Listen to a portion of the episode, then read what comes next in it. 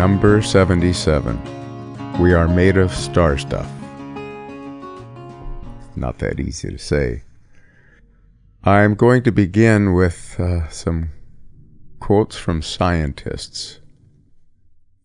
The idea we are made of star stuff comes from a quote by Carl Sagan. And the, the, the whole quote is The cosmos is within us. We are made of star stuff. We are a way for the universe to know itself. And from the physicist Brian Cox We are the cosmos made conscious, and life is the means by which the universe understands itself. And one other quote I'm not sure it fits in here, but I, I love the quote, and I am quoting scientists, so might as well throw it in. From Michio Kaku What is the universe? The universe is a symphony of vibrating strings.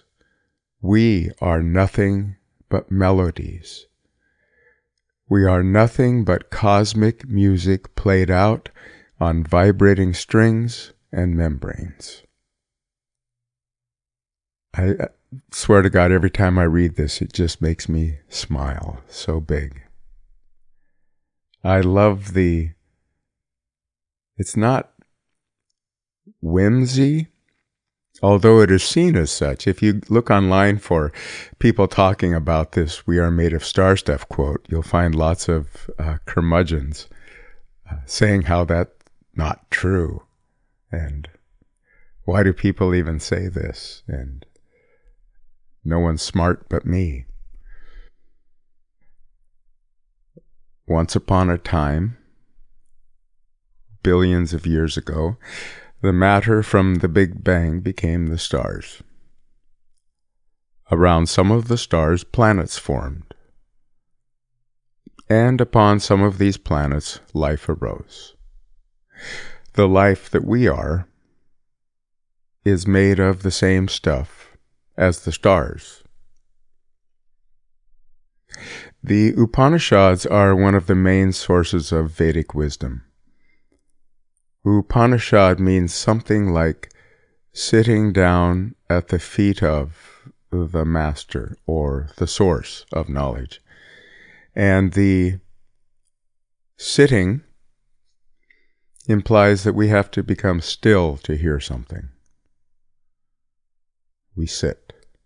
And not just physically, but also in our mind. We sit for a moment. And we sit down so that not that we are less than the source of knowledge, but so that we can see the source of knowledge, whatever it might be, as having something to offer us, as being a little bit further along than we are, as knowing something a bit more than we know it.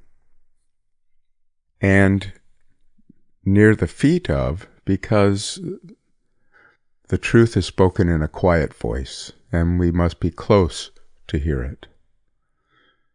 So we sit down at the feet of the source of knowledge and allow ourselves to be empty enough that this knowledge might be poured into us.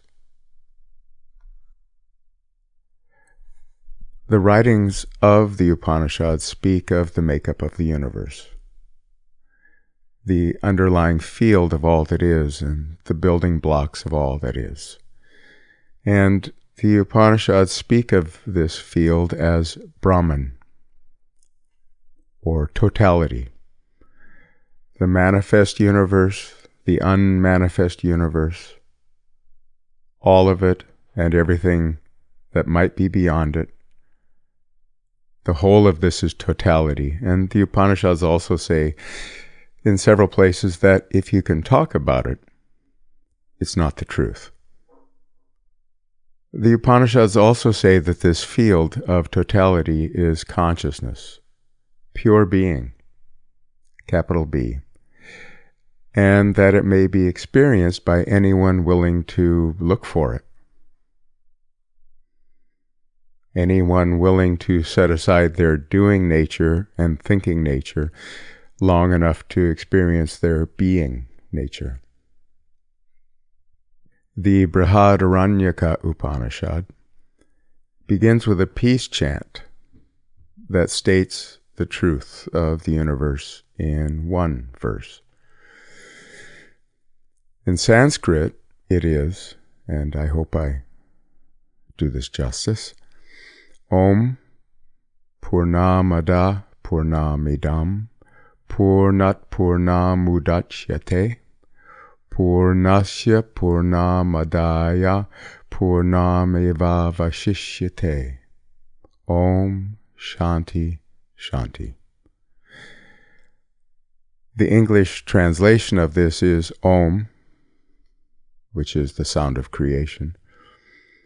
That is infinite, and this universe is infinite.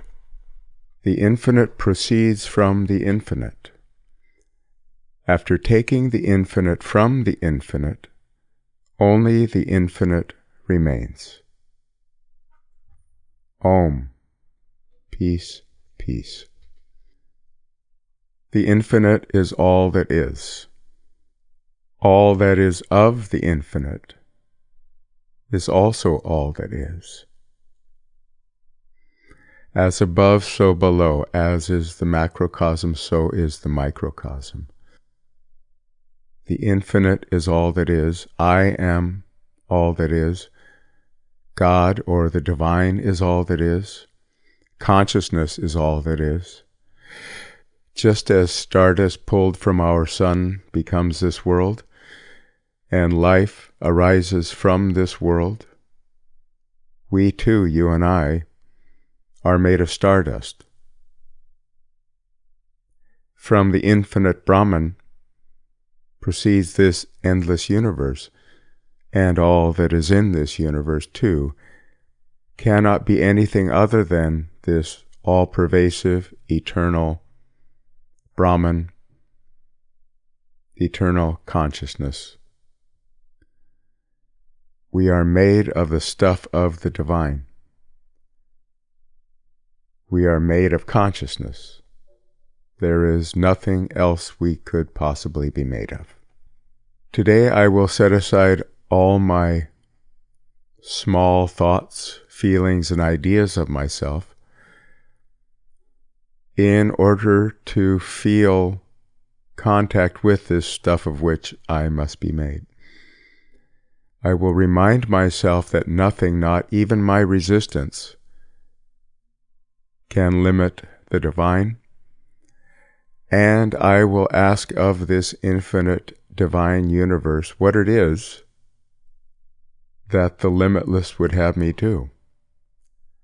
And as one individual expression of this limitless nature, I will recognize and insist upon my capacity to fulfill that assignment, whatever it might turn out to be.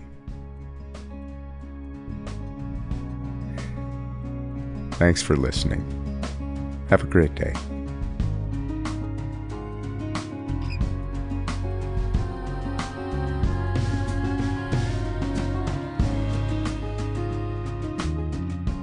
Thanks for listening to Embracing Bliss. I started this podcast and the book it's based on to offer a daily reminder to myself as well as to you that we have the freedom to choose happiness.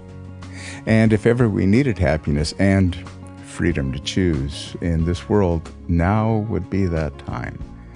So please do share it with someone you love, send it to a friend, and also please stay in touch. Links for Instagram, uh, the book Embracing Bliss, and to sign up for my newsletter can all be found in the show notes. Until next time, have a great day.